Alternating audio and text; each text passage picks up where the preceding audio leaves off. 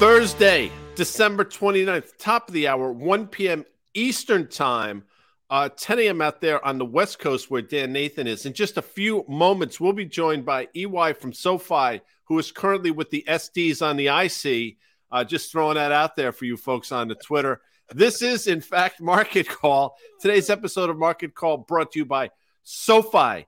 Get your money right, Dan, all in one application. And of course, our data partner and sponsor, uh, FactSet, financial data and analytics that are powered by tomorrow. Before we get started, I watched this thing on Paul Rabil last night, and Stephen Rehfuss, our guy Rehfuss, was really our prominently guy. displayed in that. Got a game ball late. Uh, the guy. Cannons tweeted out a video of him, and I'm really shocked. I know you are as well, Dan. But Alexis Lafreniere is going to be a healthy scratch tonight in Tampa. I think that's the first time in his Ranger career. Clearly, Coach Gerard Gallant sending a message to his struggling 22 uh, year old. Back to you. I mean, I'm speechless. Yeah, I'm, I'm, I'm, I'm, I'm, I'm, no, that was that was epic. Um, you know, guy, it, it's kind of funny. We just got off a call for Fast Money. Little, yes, let's peel back a layer of the onion here. We do a 12:30 Eastern call in preparation for our 5 p.m. show. We talk to the producers, the host, the the the other um, panelists, that sort of thing. We come up with a couple ideas, things that we want to focus on, and without spoiling it, we are going to do the one chart that each one of us panelists is most focused on for 2023. But here's one chart today okay? Today that you got to keep an eye on. Look at the day chart in tesla okay? And listen we talked about it last night on fast money and and i think i said and i think you agreed i think this stock is obviously ready very you know it's going to rip at some point right if you think about how much it's kind of been pushed down in such a short period of time. I think it had been cut in half just in the last month and a half or so. So you had this huge gap today, up seven, eight percent or something like that. Well, we're well off the highs. So this mm-hmm. is one for today in a rip roaring market. Don't you want to keep a, a, close eye on guy? If it starts to fill in that gap, do you think it could take the entire Nasdaq with it? No bueno, without question. It reminds me of that. Uh, 1986 Beastie Boys album, License to Ill. You got to fight for your right to party. Yeah. And Tesla currently is fighting for its right to party, but it ain't working out now in the back half of the day. And to your point, on a serious note, yeah, given the given think about just given the last couple weeks, the um the sell off in that stock, a precipitous sell off, having sold off for months prior. If this stock can't hold today's bounce on the yeah. back of an upgrade, on the back of again this ridiculous sell off over the last couple weeks, that's not good, and that's telling you something. And oh, by the way, it's probably potentially going to do it on a decent amount of volume as well. So I think you're right to start the show with this because you're to your point. I don't know if it takes the entire Nasdaq down with it, but as we've mentioned a number of times, it is clearly a sentiment stock for the broader market. Yeah, and, listen, and it could hold right here, and it could close Good. at the highs. No, and, and the Nasdaq, but it's you have to watch, Dan. Yeah, and, and the Nasdaq that's up two and a half percent today. If it, if it were to make a new high, the Nasdaq's closing up more than three percent on the day because the broad brain, the, the broad based strength is, is pretty astounding. And again, we talked about this yesterday. Is like the sell off in most stocks over the last couple of weeks felt orderly. Now it did not feel orderly in Tesla over the last, let's call it, couple weeks. Maybe Apple felt a little panicky over the last week. But today's buying guy feels what? Feels like what? Well, I'm glad you brought that up because, as we mentioned a number of times, outside of potentially two days this year, and I would say probably the June 15th low, I think it was around there, and the October 13th, 14th lows, which were definitely felt panicky on the sell side.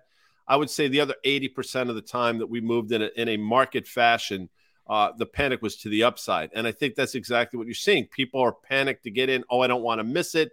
I'm going to miss it. Uh, and I yeah. think that's exactly what you're seeing. But to your point, what are we trying like 119 right now? You know, if it yep. starts to give it up uh, in a meaningful fashion, if this were to close, even if it were to close around 113, 114, I would say that's not a particularly strong day. Yeah, so let, us talk about another thing that's deflating right now, and that's the VIX. And I my think we ego. Have, um, well, hey, come on, buddy. Um, you know, the VIX right now is a really interesting setup. And I think you and I are in agreement. I think we talked about it on market call that, you know, everybody was hoping for this kind of year-end rally over the last you know few weeks, and the fact that we've just kind of fallen off a cliff in the in the last few weeks. The Dece- I guess it was like one of the worst December's um, on history. We have the Nasdaq 100 down a little more than eight percent, the S and P down you know five and a half percent. This is after today's two percent gain in the S and and and two and a half percent in the Nasdaq. Look at that VIX, okay? And, and again, you know this is Rehfuss. He's probably using his right hand on this chart here. You know, um, not lining up you know the, the points exactly where we want, guy. But if this thing breaks 20 to the downside in into year end, you know, I mean, I got to tell you, it's setting up to buy premium for you know for for directional sort of shorts in a really nice way, especially if it just gets smushed over the next week and a half um, over the holidays. Thoughts there on that? Because when you look at the S and P, we've talked about that rotation into value, into defensive sort of names, which has shown relative outperformance versus the Nasdaq. But the VIX could be telling you something here where it's setting up very soon for a great sale of equities. Yeah, I, I, agree with that. And I think to your point, it gives you an opportunity to be long volatility. Also, though, take this into consideration. There are obviously a lot of people out there that sell upside calls against positions or stuff. Yeah. But I would submit, and again, I understand that volatility to a certain extent is stock specific too, but I'm drawing in a broad brush. If if the VIX were to get down to those levels, I don't think you're going to get paid enough to sell those upside calls. I think you're more inclined to buy that volatility potentially directionally for a bet. And I think that's exactly right. Or, you know, it gets into the high teens. You're saying to yourself, every time we've seen the VIX down in the high teens, that's been the opportunity to sell out of long positions or stocks yeah. and potentially take short positions as well. That's how I got to look at it. And I think that's why we try to bring it up not saying you're trading the VIX, but you're using it as somewhat of a barometer. Yeah. So days like today, guy, um, you know, again, um, you 29th know, of December. Yeah. Well, it is. Um, does, does it, does it shake you out of, let's say your bearish near term conviction when you see a sort of rally like this on the penultimate day of the trading year? You see what I did there? Penultimate. Like that. um, nice that's a word I think you would use. I'm surprised you didn't lead us out of this program. Well, I'm, I'm, I'm, happy you brought that up. That's a Melissa Lee word. Karen Finerman for, uh, yeah. uses that from time to time. you know, I will use it on occasion, but that's not my go-to. I have a lot of go-tos. It's interesting now that you've led me down this road. we have to bring uh, LY in from SoFi in a second, but everybody, everybody in our line of work has their verbal crutch, and you know, once once you sort of hone in on it, you can't yeah. help but hearing it. So if you were to listen to a lot of talk radio, especially sports, the amount of you knows you get over the course of a seven minute uh, interview is staggering. Yeah. So once you've mm. basically once you've tuned your brain to hear it, you can't hear anything else. Anyway, I'm sorry. Yeah, but wait, I wait, mention that because there's a show that we watch in the morning that has become for that very reason. And when we come back. what? What? What? Anyway, back to on. you. So, so, so here's the deal. So the question was: It's the penultimate trading day of this year. We're likely to close in bear market territory, yeah. which is again doesn't really mean anything. Um, you know, down twenty percent from the highs or so. Um, does a day like today, light volume into a holiday, we know Monday's off, all that sort of stuff, does it shake you out of your bearish convictions? Because we had a really interesting conversation um, with Mark Zandi. He's an economist. He was on Fast Money last night. I don't know if, what he had to say. You're really just trying to tune I know, me up before we get to Liz. I, I, am trying to tee up a little bit. Uh, a really interesting conversation with him, but he was saying that the consensus uh, among economists that we're definitely going into a recession next year is kind of dangerous, right? right? And he doesn't see why that's happening. You know, why, why is that consensus building. And we've talked about that a little bit on Market Call of late. We're saying that, listen, the economy feels okay. We have unemployment at 3.7%. That's where Zandi, I think, had a little zinger, Zandi zingers. If we were going to have him on a, as a regular on Market Call, maybe it would just be a segment called Zandi's Zingers. I like that. Like that. So his point was, is that the economy's actually doing okay. Unemployment's here. Yeah. You know, maybe we're coming out. Thoughts there, guy? Well, yes, and thank you for that because yeah. as as as they said in the movie Fast Times at Ridgemont High, yeah. Damone said it. You know, I woke up in such a good mood, and I did. Yeah. And now you you know you've done something. I'm going to get in a bad mood here, but I, it's you know what I can't because EY is about to come on, and we haven't seen her.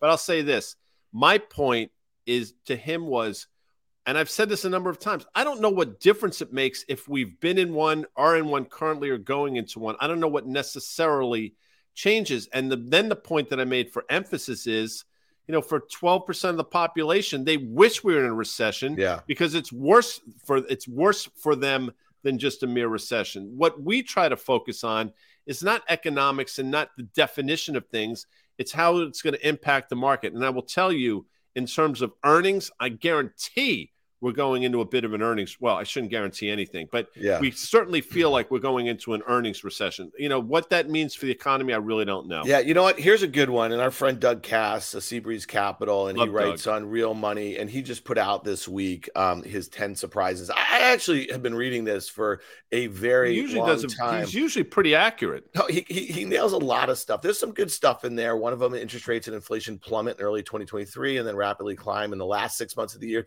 Again, what I love about lists like Doug's is that it kind of tests some of those consensus sort of views. So he's saying that, okay, maybe rates do continue their downward trajectory. Maybe inflation, all the readings that we talked about, and this actually lines up with what you've been saying, Guy. You know what I mean? He's also has some predictions about what happens in China and that sort of thing. But then you see inflation and rates start to go up in the back half of the year. That is out of consensus. That is the thing that would actually make sure that the stock market closes down for its second consecutive year, which it has not done. And we talked about this on Market call earlier. We're going to talk about it with Danny Moses on the tape when we record later this afternoon for our last uh, uh episode of that of fine year. podcast of the year. Two but, years, like, but but but think about this. We've been saying this. It's like, man, you know, maybe this has more like a 2000 to 2003 setup than the 2008 analog, where we just had that one really bad year in 2008. Things were a little rocky in 09 in the beginning and then we rally out of it. So a protracted recession a rolling sort of economic you know what i mean malaise, malaise. over the globe if you will. You know maybe covid it just sticks around. It just kind of continues to kind of disrupt supply chains and the like that sort of thing.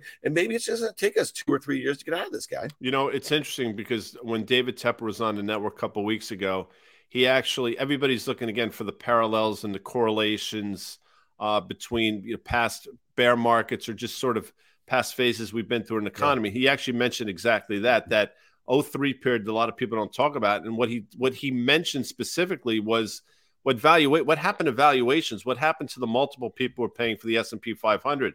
It actually troughed, I think, down to 11 or 12. And he yeah. said again, he was not suggesting we're going there, but it has happened before. So it's I think it's smart of you to point that yeah, out. But but you know, and the last thing I'll just say in, in kind of bookending this conversation is that this is why Tesla to me, for those of you who are like 400 to 100, it's an unusual value. I'd say that it's been mispriced the whole way up in 2020 2021 um, it just started coming undone. And the way in which it came undone i said this on fast money last night i mean this is the largest market cap wreck in, in the shortest period of time in the history of the stock market. And when you think about it with a three and a, or, you know what is it 350 billion dollar market cap and in, you know and, and, estimates are coming down. You saw mm-hmm. adam joseph jonas on morgan stanley year over year he's expecting earnings to come down. And what we have had dan benton on the podcast on on the tape and okay computer a couple times this year, and we went back to his 20 rules of tech investing. And, you know, number one was sell them, right? When estimates are coming down. And number 20 was see number one again. Yep. And that's what's happening for the first time in Tesla at a time where investors are really concerned about valuation. So no, this stock uh, may rally, but it may go much lower. The, the rallies I think are going to be muted, and now a lot of people are coming around to that line of thinking. And it, you're, you're right, the market cap destruction is interesting. By the way, Amazon's lost a trillion dollars in market cap. I think that's the first company in history. I mean, we talk about companies that get to a trillion. I think at one point Amazon was 1.8, 1.9 trillion, and that's dipped about last I looked, at least yesterday, was about 800 or so billion dollars. I mean, it's remarkable. Nobody talks about Amazon. We do, but Amazon is making multi-year low right before our very eyes. If I were to go out in Times Square, not today because I'm not there, but and on any given day and ask 100 people – you know what they thought of Amazon stock. They all think it's the greatest stock to own of all time. It's one of the worst stocks you could have owned over the last four years, which is really interesting when you think about it, Dan Nathan. Matter of fact, I like when you say it. matter. It is let, matter of fact. Do we bring in her in or no? Yeah, let let let's do it. Just you know, so matter of fact is one of my things. Oh, by the way, is one of your. Oh, I do all, and, all the and time. People don't realize this that you know it used to be. And just you know, I saw Lester Holt in a restaurant the other night. You know, like I Lester, Holt, Lester Holt. back in back in the day, if Lester Holt had one of those crutches Nobody, he doesn't see it because he doesn't have social media. He doesn't have an email that people can get to. But now we have people literally tweeting at us, dude, you just said this for the third time in the show. You know, we're seeing it right away. And it, you know, it gets in your, it gets under your skin a little bit, yeah, doesn't no, it? I understand. I do the oh, by the ways because I you like do. to emphasize. And oh, by the way, and oh, by the way, coming to us from parts unknown, LY from SoFi. Oh, look at that. Very festive. Where Hi. are you?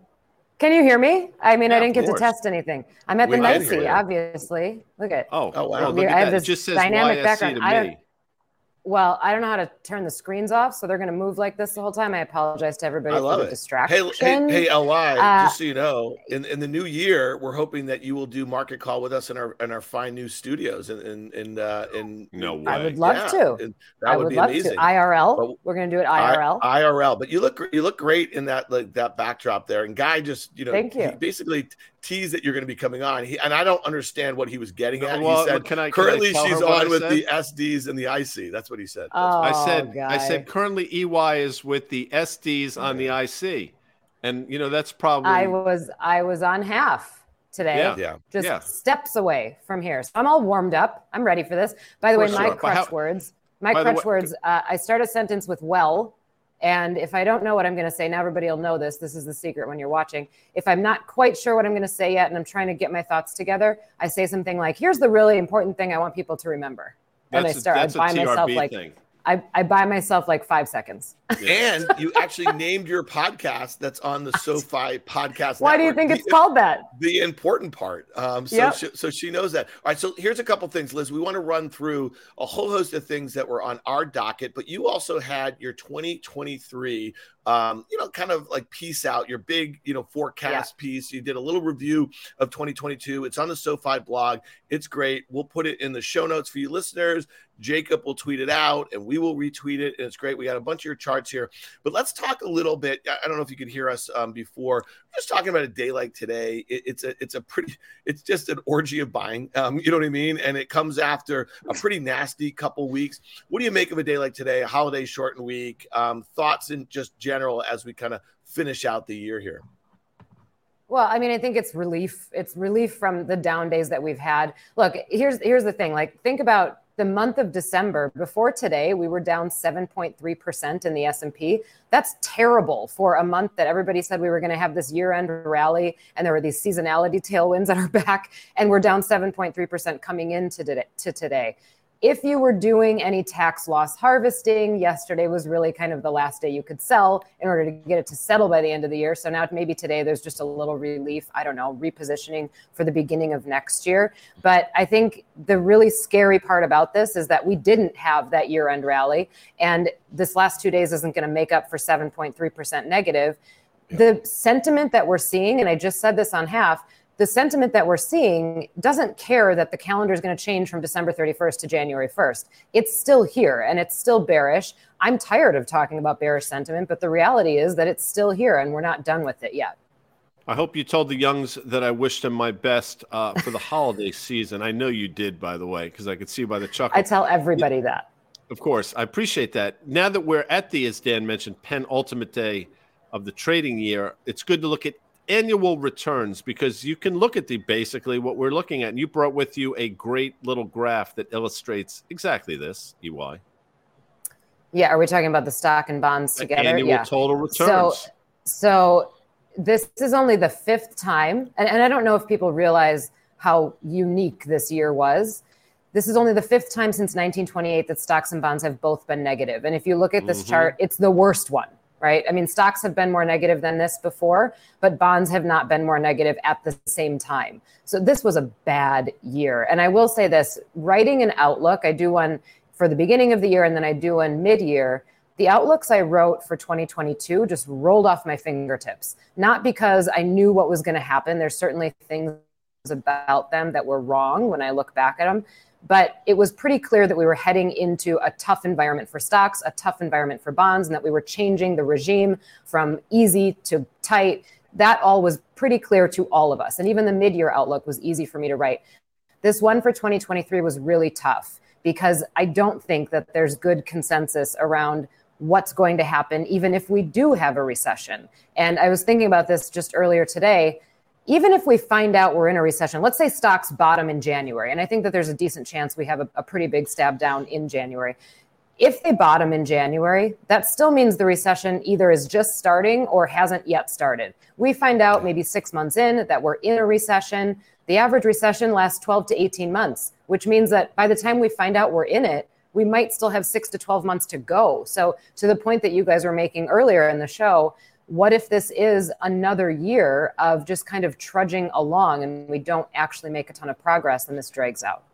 Yeah, I think that's a really important point. And we, you have a chart, maybe um, they can throw it up here about recessions and the cycles and, and kind of when, you know, markets start anticipating what, you know, when they're going to happen. And, and, and, you know, again, markets bottom. I think the, the likelihood that the stock market bottoms in the first quarter of this year is, is, is like wishful thinking here. And again, because mm. what's gone on over the last couple of weeks, just the wholesale selling of high valuation um, you know stocks that are seeing decelerating growth because interest rates ticked up. If you think about it, I mean that's a large part of it, in my opinion. Here um, is is one that it's not going to correct itself in a matter of weeks or months. It's going to be probably quarters. And I think that investors should probably consider listen, there's going to be some great opportunities to pick stocks, the sort of rallies that we've talked about.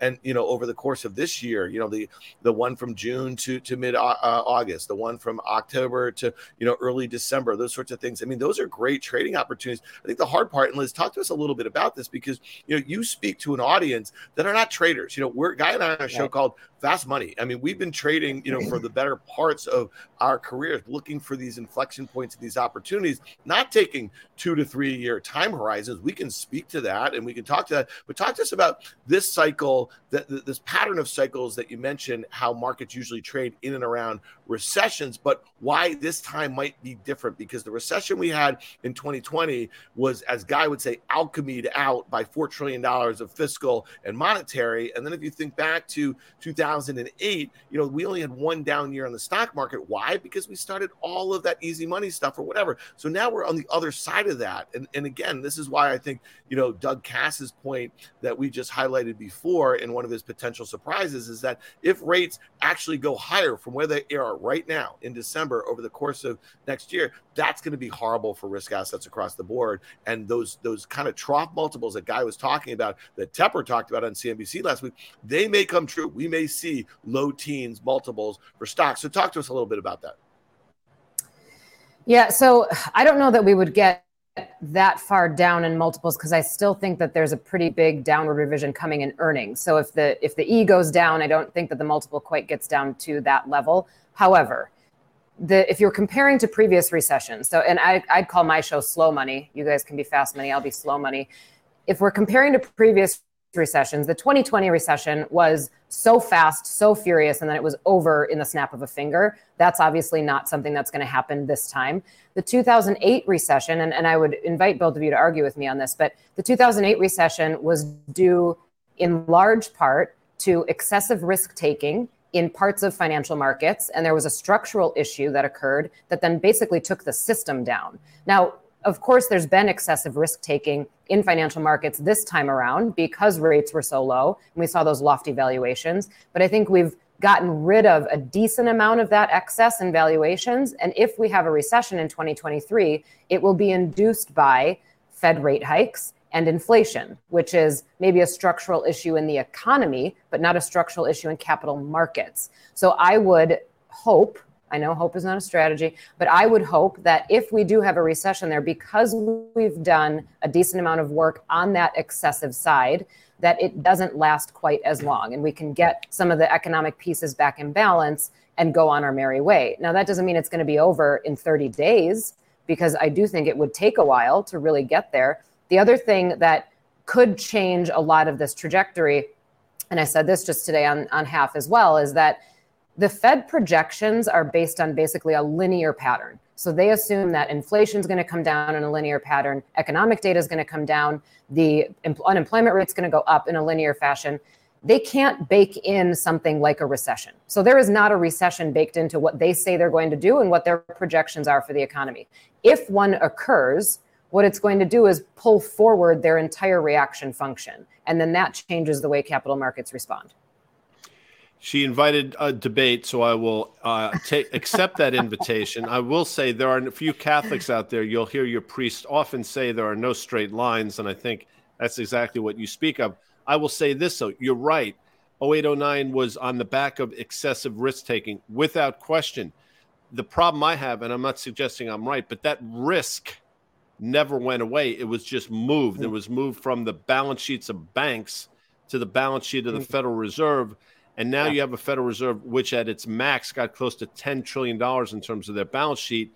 And now they're trying to quietly unwind, and money supply continues to go lower. Fed's trying to unwind their balance sheet. Their ramifications. Now, maybe they can thread that needle, and maybe they are, in fact, the greatest prop traders in history.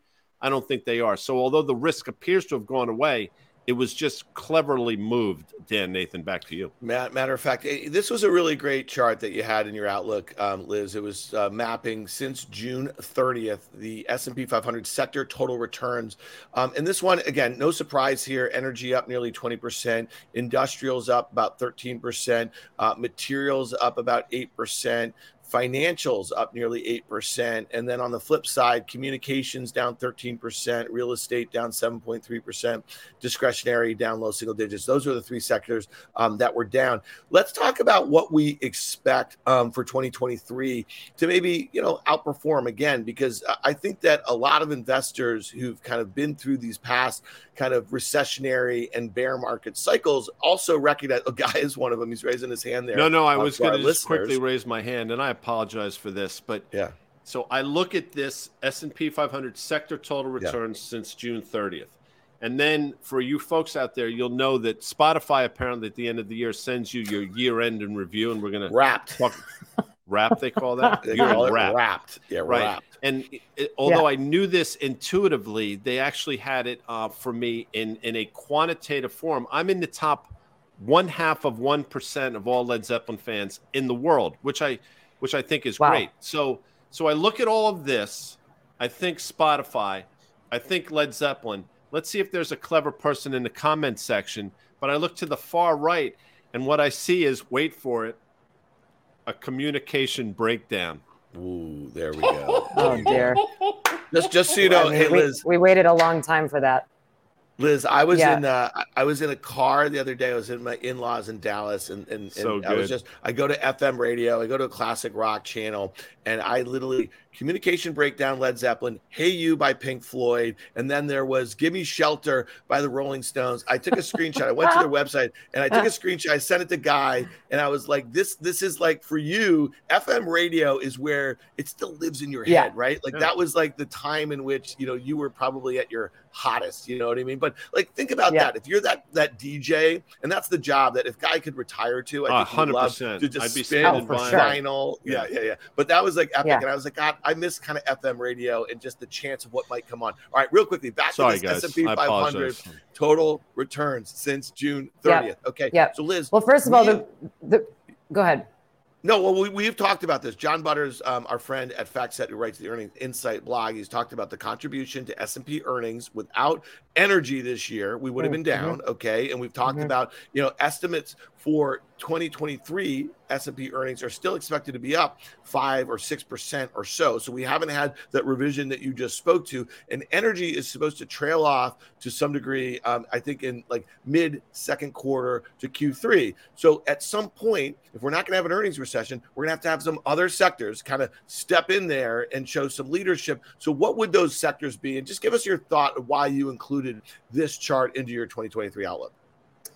So the reason I started it uh, at the end of June is because that's when inflation peaked. So we wanted to see what did the market do, what kind of patterns did it show, if any, after inflation peaked. And it sent a lot of mixed messages. So you're going to see things like cyclicals in some of the best performing sectors, which meant that the market wanted to believe that we were getting there. And then you see some of those growthy things in the worst performing sectors. But interestingly, tech wasn't even negative. So the market was confused. And to quote, I believe Jennifer Garner, she gave a commencement speech at a university and she was telling the students that in dating, mixed messages means no. I would say the same thing about the market. Mixed messages means no, we're not going to make a new rally. It's not a durable rally. We're not in the new uptrend. So get over it. And I think we're continuing to send some of these mixed messages. In 2023, if we have a recession and we come back out of it, I'm not, I know, I know Dan disagrees with me on this, but I'm not a big believer that tech is going to be the darling of that recovery. It doesn't mean they're going to do poorly, but I do think that, and, and you'll see a section in my outlook about this, you go back to something like Fama French, which hasn't worked admittedly in two decades, but I think it could start to work again. Things like value over growth, small over big, some of those classic cyclical sectors. Because if this recession occurs, it's going to be what I would call a more classic recession where we flush the economy, we flush the market, and then the recovery on the other side should be more classic as well. First time in the history of Market Call that the name Jennifer Garner was thrown out there. I, I did not. I did not plan now. that. I don't know where that no. came. I just like by the way, I mean file cabinet. Yeah, Ben Affleck really whiffed on. I mean, I think he listen. That's just Agreed. me. I'm a big Jennifer Agreed. Garner fan. She's in. By the way, you can't look at a, a TV right now. She's on like seven different commercials, but that's neither here nor oh. there. And by the way, somebody said uh, they can see your next um, piece when you title it having some sort of Zeppelin reference, perhaps in through the outdoor. But I digress. Earnings estimates for 2023. That's the next little slide that you brought with us today. Yeah. So, okay. Earnings estimates for 2023. Now, yes, they've come down. They've been revised downward by about 11%, but they're still showing year over year flat growth. I don't think that's how it's going to end. I think the story ends with 2023 showing a contraction of at least 5 to 10%. And I think we start to hear about those contractions, or at least estimates of those contractions, in January when all the analysts come back from vacation and get honest with themselves. So, I think we'll see, we'll end up seeing a contraction in earnings. The earlier we hear about that, the earlier it hits the market, which is why I'm more in the camp of I think we could see a pretty painful first quarter, maybe even first month. Yeah, no, and, and, and again, I, I, you know, listen, um, you know, we, we all want to be optimists. We all want to kind of hope that we don't have um, the worst case scenarios for the, the economy. I mean, we've been going back and forth between this final piece of the Fed's puzzle that they'd like to see, sadly, unemployment tick up, right? You know, it's at 3.7%. The pre pandemic low, which was a 40 year low, was 3.5%. And that's the one thing that the housing market is, or excuse me, the jobs market is still really, really tight. And then, then I'll just throw in the housing market, you know, to see the housing market come in. Again, these are things that would weigh on household incomes, household savings, you know what I mean? Like all that stuff at a time where guys brought this up on many occasions over the last few months, where consumer credit is going nuts at a time where interest rates are not coming down that much uh, anytime soon. So we could find ourselves in, to your point, that the average recession, it's not a three month thing or four month thing like we had. I mean, obviously, by definition, a recession is two negative quarters of GDP. But if the 2000 to 2003 period tells us anything, is that you can have the recession, you won't know that you're in it until after the fact, and then they can go much longer than many people think. All right. Your yeah. point, Liz, though, about what leads us out. Okay. And we highlighted Dan Loeb, a Third Point, I think it was the other day guy, um, what he was saying um, on a tweet that, you know, people hoping you know that that the prior leaders are going to be the leaders in the next bull cycle that lead us out is not a great case i just and, and i'd love to get both of your guys take on this i just don't see how you have five or six stocks that are all a trillion or, or, north of a trillion, some two trillion or whatever, that are not part of the leadership when the S&P and the Nasdaq finally bottom here. Because in my mind, you know, it just doesn't. You're not going to have the earnings contribution of all these other groups, especially when it goes back to energy, very likely moderating as a contributor. You know what I mean? So those massive names with these huge moats, these monopolies, these massive balance sheets, all that sort of stuff, they kind of have to be the leaders, in my opinion,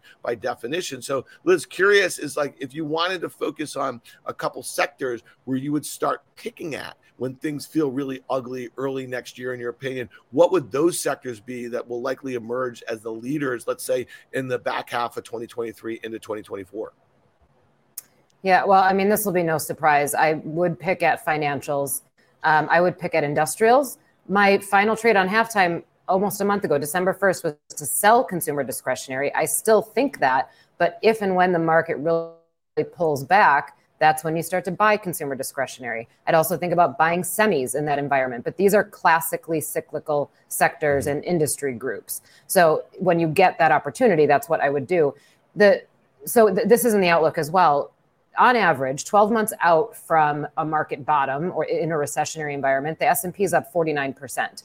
I agree with you, Dan. We probably can't get up 49% without some of those big cap tech names. I think they can take part in it. I just think that when we look back at the recovery and you see a line chart of here's how every, here were the top three sectors, right? I don't know that tech is going to be one of the top. It might be okay in the middle. And given the size and the weight of a lot of those names in the index, it'll still kind of carry its load. But I don't think that it's going to be the standout performer. This isn't a a stay at home versus a, a re-entry sort of recession, right? And that's a lot of what drove tech the first time around. And it was also younger investors that were interested in those sectors and familiar with it, and they bought a lot of it too. That's just not what we're going to have this time. Couple things. Um, if I'm looking at 2023, when when price to sales gets reasonable, which they will, I think a lot of these cloud, a lot of these software stocks, I think are going to be really interesting again They've been taken out to the woodshed. I think they'll come out of the woodshed sometime next year. Number one, pull Liz's recession scenario slide. And as we do that, I'll say a couple things. I would have gone with Carry That Weight. Uh, of course, a, a, Beatles song for you Beatles aficionados out there. And when you use the word reentry, it immediately made me think of a scene in the movie Moonraker, a James Bond movie, but proper decorum prohibits yeah, me, me from explaining how they uh, integrated that into said movie. In- integrated. Um, hey, guy, really quickly, if they could pull up the IGV chart. Okay, so this is the iShares expanded software, and, and if you look at some of the holdings, um, this thing traded 450 at its high last year. It's trading just above 250. It traded a little bit below there, but it's really kind of hanging in there, guy. And so, you know, one of the things, if you look at some of the largest components of it, I mean, you know what they are here. Um, it's the Microsoft, it's um, Adobe, Salesforce, Oracle. Oracle has been that was the the O in your hope trade, wasn't it? Two guy? years I mean, ago, which yeah, by that, the way that, was extraordinary performance. If you it, remember, it really was. That stock, Oracle, is only down five percent on the year. Microsoft down twenty eight percent on the year. It's besting the uh, Nasdaq. Um, Adobe um, has had a tough go, down forty percent of the year. Salesforce has been an absolute disaster, down about fifty percent of the year. But to your point, I mean, I think that those from a from a secular standpoint, those are trades that you're going to want to be back in, but you have to see those price to sales multiples trough a bit, and they haven't done that yet. If we could pull that chart out to a five year, I mean, I think that relative strength of the last couple of months um, is okay. Not when you include the, the move off of the lows, um, but on a five year basis, guy, it's it's hanging out right above those pre pandemic yep. highs or so. It feels like there's kind of another leg lower again. The, the technicals in almost every sector in the market suggest that there's probably another leg. No, nothing looks totally washed out at this point. Thoughts on that, guy? Agreed. I think that that's exactly what I'm uh, talking about. You've you've seen this sort of they're flattening out, they're plateauing at these levels, but there's probably another leg. And that next leg is where you're going to get the opportunity to buy these stocks at a more reasonable valuation in the form of price to sales. All right. Well, that was a lot. We covered a lot. We got Liz's uh, 2023 outlook that you can find on the SoFi blog. We're going to put it in the show notes. Also, thanks to Liz for all her fabulous contributions to RiskReversal Media over the course of 2022. We look forward to doing more with you on the tape, more with you on Market Call in the new year. Guy Adami, you've just been you've been a stalwart I mean, like literally, it's too bad the at the stalwart is taken on Twitter because I think that should be you. And that's our friend Joe Weisenthal from Bloomberg. But uh, guy, you were here all year long. You were here and and and you did it. So uh, kudos to you, as you like to say. Like Gibraltar, like that right the, prudential thing, like just yeah, a big rock, rock solid. Yeah. You know, I like all to right. think that. And I want to thank LY from so you know, we goof around, but you know, I think the world of you not only – terms of the work you do, which is uh, second to none. But you as an individual, it's been great this year, and it's going to be fun, as Dan said, IRL in real life. Right? That's what that means. That's what it means. Yeah.